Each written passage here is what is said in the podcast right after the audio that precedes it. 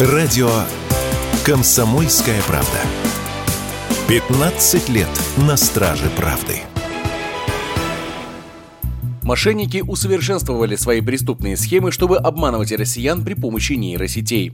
В январе Россию захлестнула волна обманных звонков и голосовых сообщений, якобы от родственников и друзей. Преступники записывают просьбы прислать денег голосами людей, используя их старые голосовые сообщения. Для этого мошенники взламывали их мессенджеры. Теперь же преступники пошли дальше. Они начали предлагать заработать людям, записав 30-минутное аудио. Злоумышленники просят якобы озвучить рекламные тексты. После этого аферисты с помощью искусственного интеллекта генерируют на базе этой записи голосовые сообщения по схеме «Мама, помоги, я в беде» и от отличить генерированные записи от реальных порой просто невозможно. При этом, чем больше записей с речью человека получат преступники, тем проще сделать поддельное голосовое сообщение от его лица. В первую очередь от этого могут страдать популярные люди. Например, в сети есть генерированные сообщения от Ксении Собчак, Владимира Познера и даже Владимира Путина. Уважаемые граждане России, дорогие друзья, сегодня я хотел бы вам рассказать об одной очень перспективной технологии.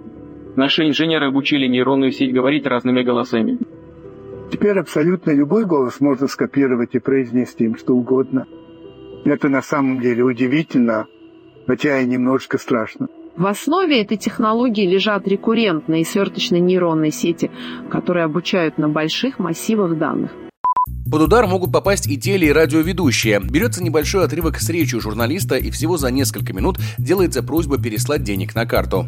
Возьмем какой-нибудь ваш сюжет, в котором у вас есть стендап.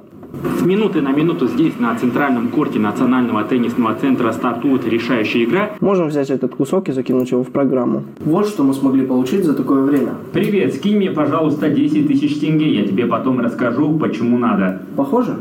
Некоторые используют такие технологии просто для развлечения. Так, например, в соцсетях достаточно много роликов, в которых известные песни поются голосами людей или персонажей, которые не имеют к этой песне никакого отношения. Вот, например, мультипликационный Винни-Пух поет песню «Лесник» панк-рок группы «Король и Шут».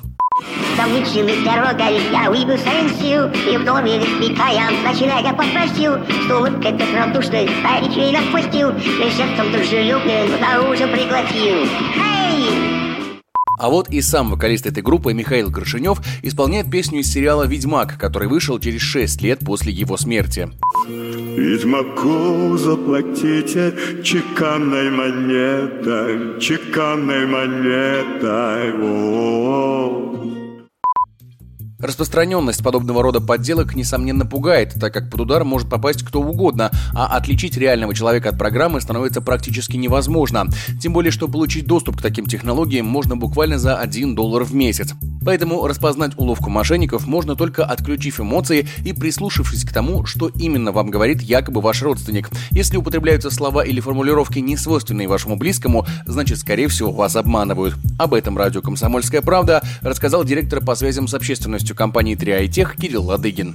Это технология подмены голоса. Она реализуется с помощью больших языковых моделей, таких как, например, российская Триотех LLM, но только она развивается в сторону динамического синтеза голоса для нужд контактных центров, и это называется клонированием голоса. Основная проблема здесь кроется в том, что такие сообщения делаются по определенным сценариям, вызывающим у слушателя эмоциональное состояние, в котором он не обращает внимания на то, что голос-то не совсем тот. Распознать мошенничество можно по контексту, по фразам, которые ваш родственник не употребляет, по интонациям, которые ему не свойственны стороны. Думаю, что это целая новая индустрия мошенничества, которая только делает первые шаги на основе доступности высоких технологий. И пока ничего, кроме разъяснительной работы для населения, тут сделать нельзя. Еще одним рабочим способом определить, говорит с вами ваш близкий или же это мошенник, заранее придумать кодовое слово, которое человек должен произнести, если он действительно попал в беду. Егор Волгин, радио «Комсомольская правда».